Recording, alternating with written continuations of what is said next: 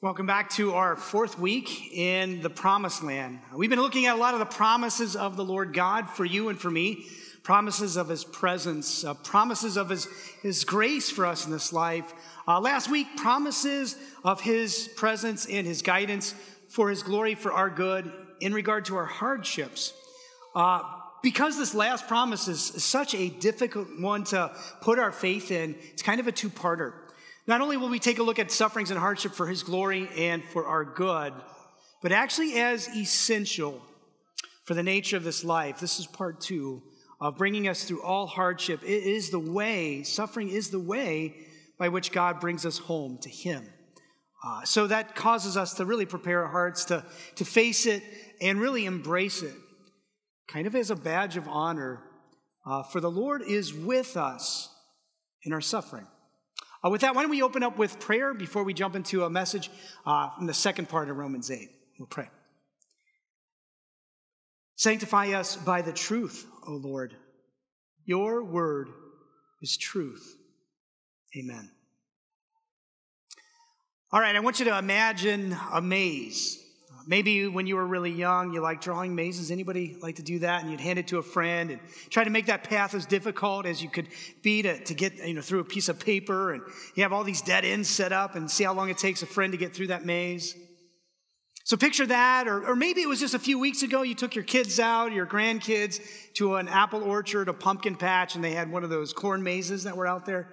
I remember when my kids were younger, uh, I, I'd like to take them through and see who could finish first. I would often cheat. I would just walk all the way through the corn.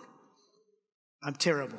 so, but it was it was a blast, right? Trying to get through a maze and, and seeing how smart and clever you were, and then being impatient, just walking right through it. Uh, or maybe if you're a gamer, you like uh, The Legend of Zelda, The Adventures of Link. How many editions have there been? The last one around, uh, Tears of the Kingdom, came out last spring. And again, you find Link going through all these dungeons and mazes and maps and trying to figure things out to get from one end to the victory and to rescue uh, Princess Zelda in the, in the land. So if you have in mind a maze, now I want you to expand it. It's as big as the world. And the maze lasts as long as human history, as long as time. Scattered throughout the maze are all of God's chosen people in every generation, in every realm and aspect of the earth.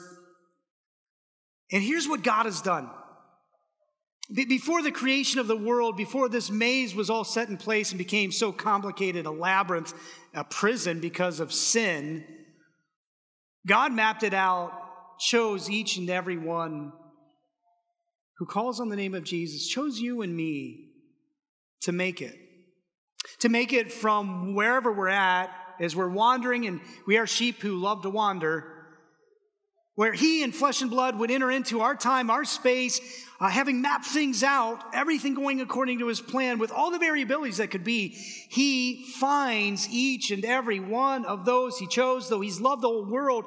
You are precious to his eye. You are the elect. You've been called in faith in Christ. He found you. Not one has he lost. And it's so mind blowing uh, as we consider, well, our default nature is to reject God, it's to further ourselves in the dead ends of that worldwide maze as long as human history. But He does it. It's a promise. It's a promise. in This maze as big as the world.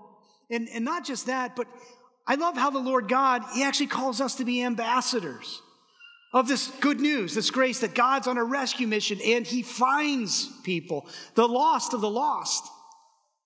And he rescues and he brings home and he brings out, whether through joys or in sorrows. And in fact, hardship is part of the maze. He depends on us to communicate that saving message, those promises to others, and he never, ever fails. I love this promise, as difficult as it may be, for this one truth. And if you're taking notes, here's a truth to embrace you're going to make it. If you ever wondered, because of whatever hardship, whatever suffering, whether it's spiritual, whether it's some sin that you can't shake, whether it's of such a devastating sort in relationships and everything's breaking and you've got no one, And maybe it's self inflicted, or maybe it's because somebody just took advantage of you. And you wonder where God is, and you wonder what's it all going to come to, and you wonder if you can even breathe the next moment, let alone survive. God promises, He swears by the blood of Jesus, you're going to make it. And that's true for any physical ailments, any sicknesses, chronic illnesses, any terminal diagnoses, whatever. God promises you're going to make it. I will not lose you. No, but as surely as my son has bled and died for you, so then I will see you through.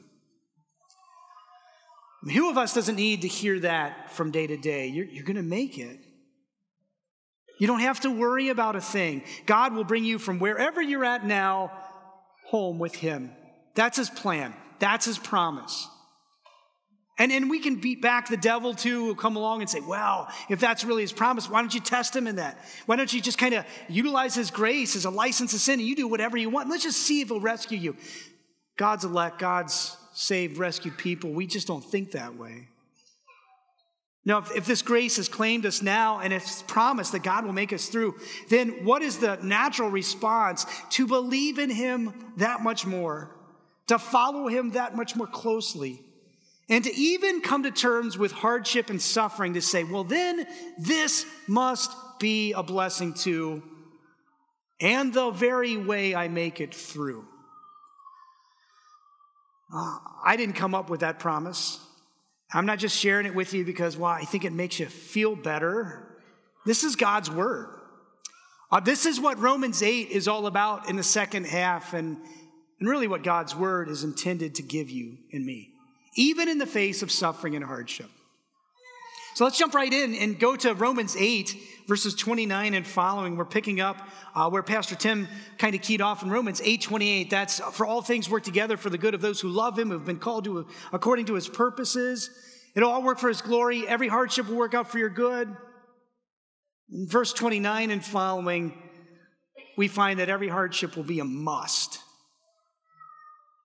It's never as if God is surprised by it or is ever thinking like, well, how am I going to work this out? It's like, no, this is ordained for you.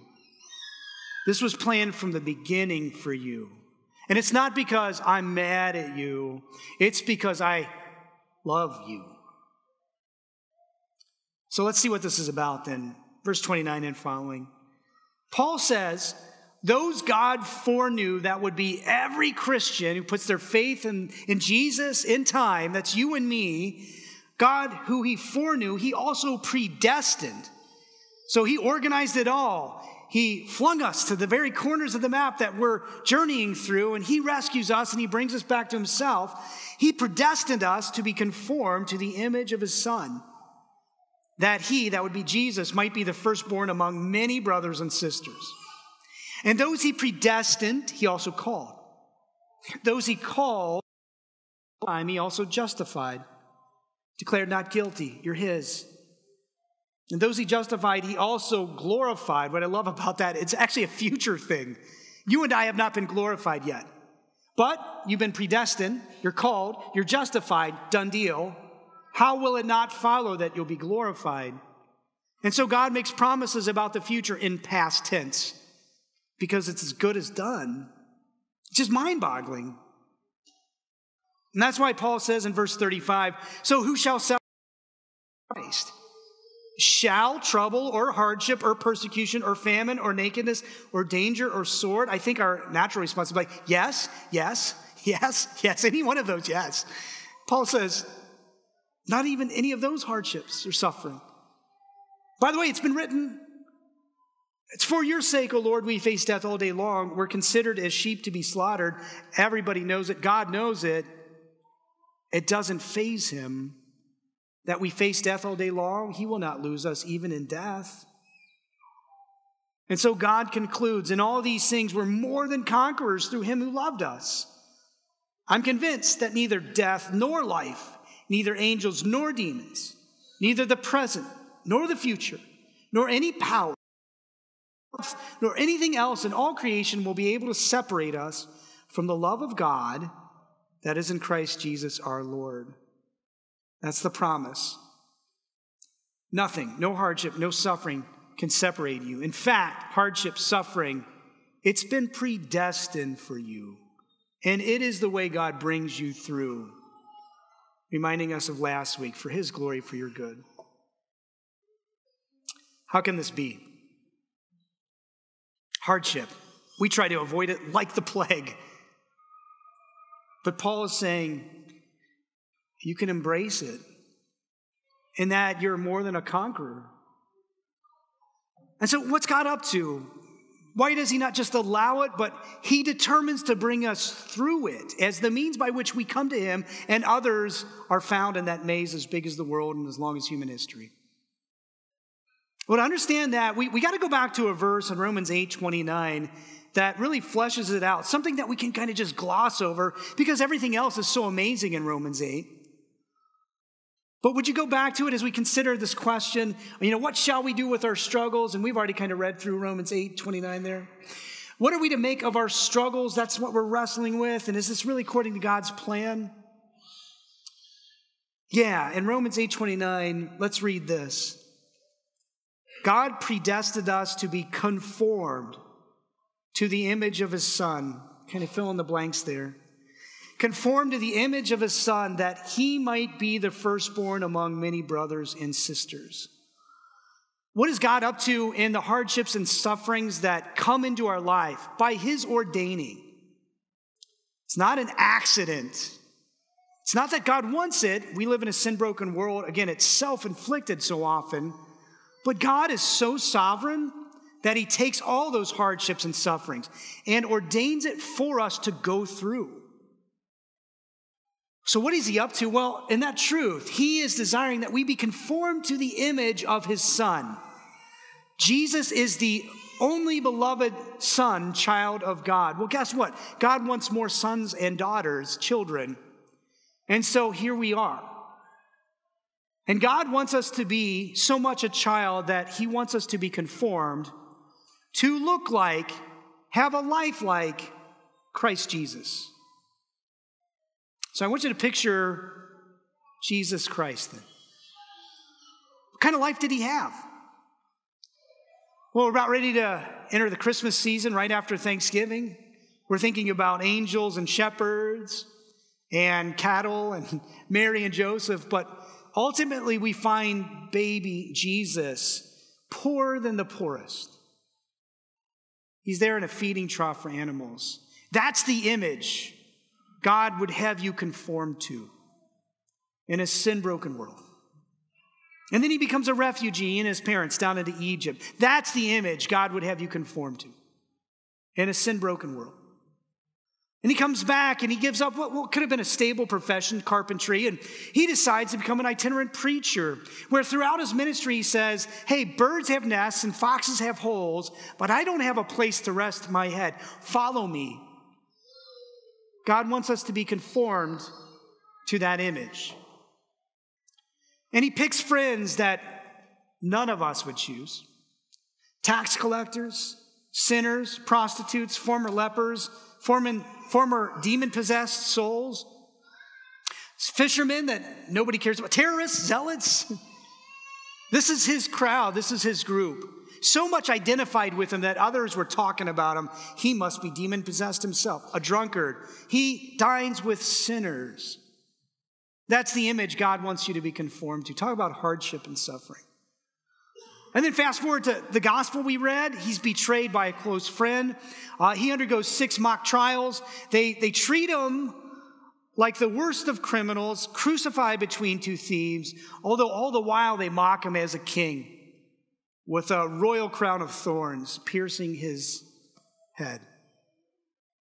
He's flogged, ultimately crucified, buried. God would have us conform to that image.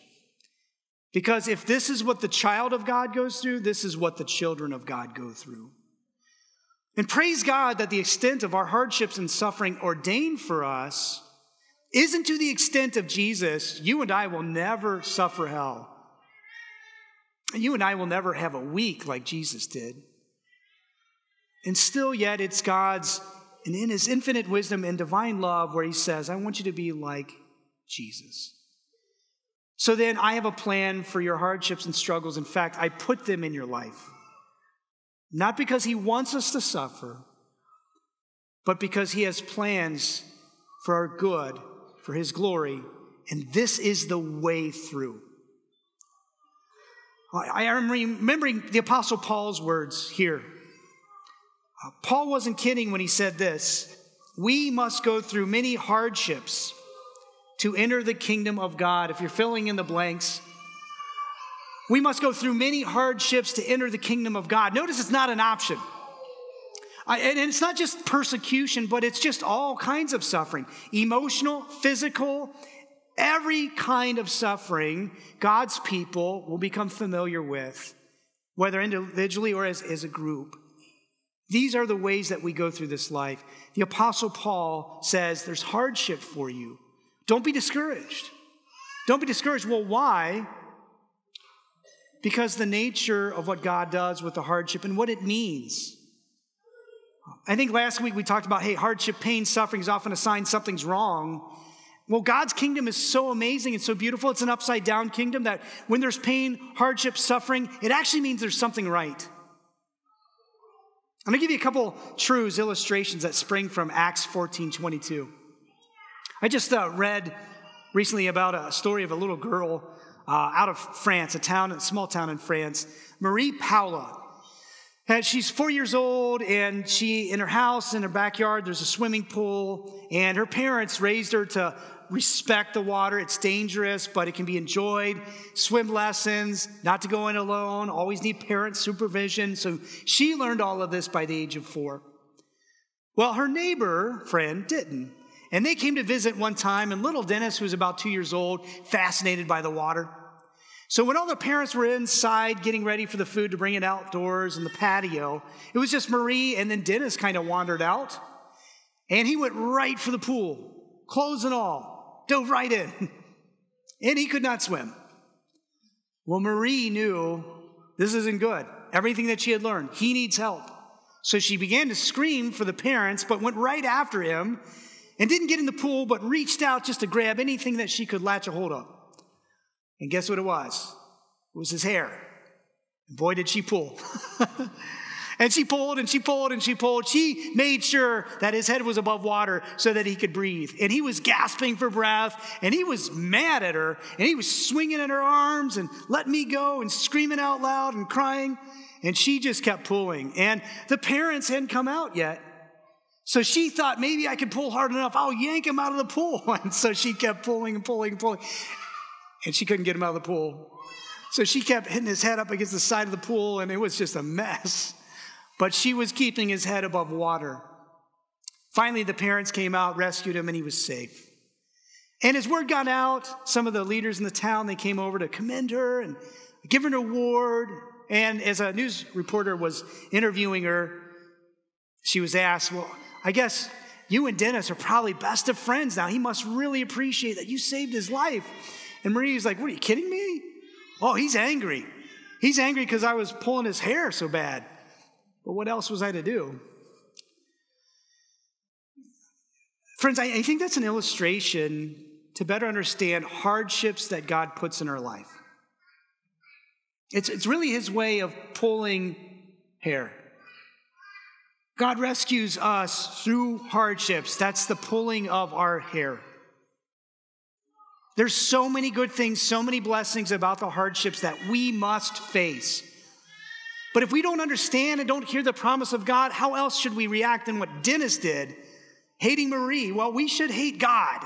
That's our instinct. But when you see the big picture and the maze and God's rescue plan and how this is the way. Through this suffering and hardship, you are won and rescued. Well, then we can praise God that He rescues through pulling our hair. It takes faith to believe it, but you see Jesus. It was God's plan that His beard should be pulled out, that He should suffer in such a way and as a loving son, he trusted his father, and now he reigns over all. You see how hardship works? You see how God uses that? Whatever hardship you have in your life, that's God's plan, His purpose. He is keeping your head above water even when it feels like you're going under. And there's no greater love than somebody who would subject himself to seeing a child suffer in such a way, knowing that the child might not understand. And there's another truth that we can, well, talk about as far as how every hardship and suffering is a blessing. If we're filling in the next blank, we come to Hebrews chapter 12. God disciplines the one he loves. Hardship, suffering is actually a kiss from God. It sounds crazy. But in Christ, that's the way he plans it. I think of it this way. Uh, I teach eighth graders and seventh graders here the basics of the Christian faith. There's many of you I, have had Wow, you've grown so old. so I've been doing it for a little while, I guess. Uh, but over the years, I, I've confirmed four of my own kids, or three of my own kids. I got one more next year. Hopefully he'll pass. I don't know. I'm just, he'll do fine. Uh, so here was my go to as far as whenever I would teach, and I'd only have them for a couple hours during the week. So whenever you get a new teacher or you don't see a teacher very often, sometimes you can get a little out of control. That's how I was in seventh and eighth grade, so I get it when maybe the boys or girls aren't listening so well. I, I kind of look over, and here was my go to when I had a kid in class, one of my own. I would actually yell at them, whether they were guilty or not. And, and this is what I'd say I'd be like, Isabel, what's going on over there? and she would look at me like, Dan, I didn't do anything. It's like, yeah, yeah, yeah, but I know there's trouble. There's trouble over there. Like, Luther, what's going on? And well, oftentimes Luther was part of the. Pro- no, he, okay, he was fine. or Zoe, you know, what's going on over there? Now, before and afterwards, I, you know, I would tell my kids, like, hey, thank you for letting me call you out, even though I know many times you haven't done anything. But you see, I can speak in such a way, I can discipline in such a way that it draws the attention of everybody else, and everybody seems to settle down. And they don't miss out then on what they need to hear. Now, you might think that's terrible. Classroom management, that's terrible parenting, and you might be right. But isn't that what Jesus experienced with God the Father? You know, God disciplines those that he loves. And no one was disciplined more than Jesus on a cross.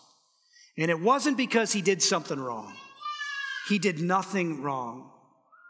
But God wakes up the world, everyone lost in the maze, to take a look, pay attention, Sin is being dealt with by the discipline of my only son. What a kiss of love and blessing, though it was a cross. And he rose from the dead. Friends, that's your suffering too. That is your pain. Make no mistake, that's God's plan. And if that's God's plan, then you can wear it as a badge of honor. It is as if God is saying, with this hardship, this suffering, this pain, I'm giving this to you because I know in me you can take it. And I don't know if others could. And when you suffer this way and you, like Job, you say, Blessed be the name of the Lord who gives and takes away, blessed be the name. Others will want a relationship like you have with me. And you'll make it through the maze. And you'll bring loads of other people too, who, by the way, will suffer with or without me. Paul wraps all of that up here in this last thought. When he says in Romans 8 17 through 18, and it's our last truth for today. Now, if we're children, then we are heirs, heirs of God and co heirs with Christ. If indeed we share in his sufferings, in order that we might also share in his glory. Friends, just as Jesus suffered hardship and suffering and was familiar with suffering and sorrows, a man of sorrows, Isaiah said. Well, look at him now, full of glory. You're his brother, you're his sister. It'll be the same suffering, hardship. But soon, very soon, you and I will shine like the stars. Because it's through hardship and suffering that God brings us from here to there. What a promise. May God give us such great faith to hold to that promise. Amen.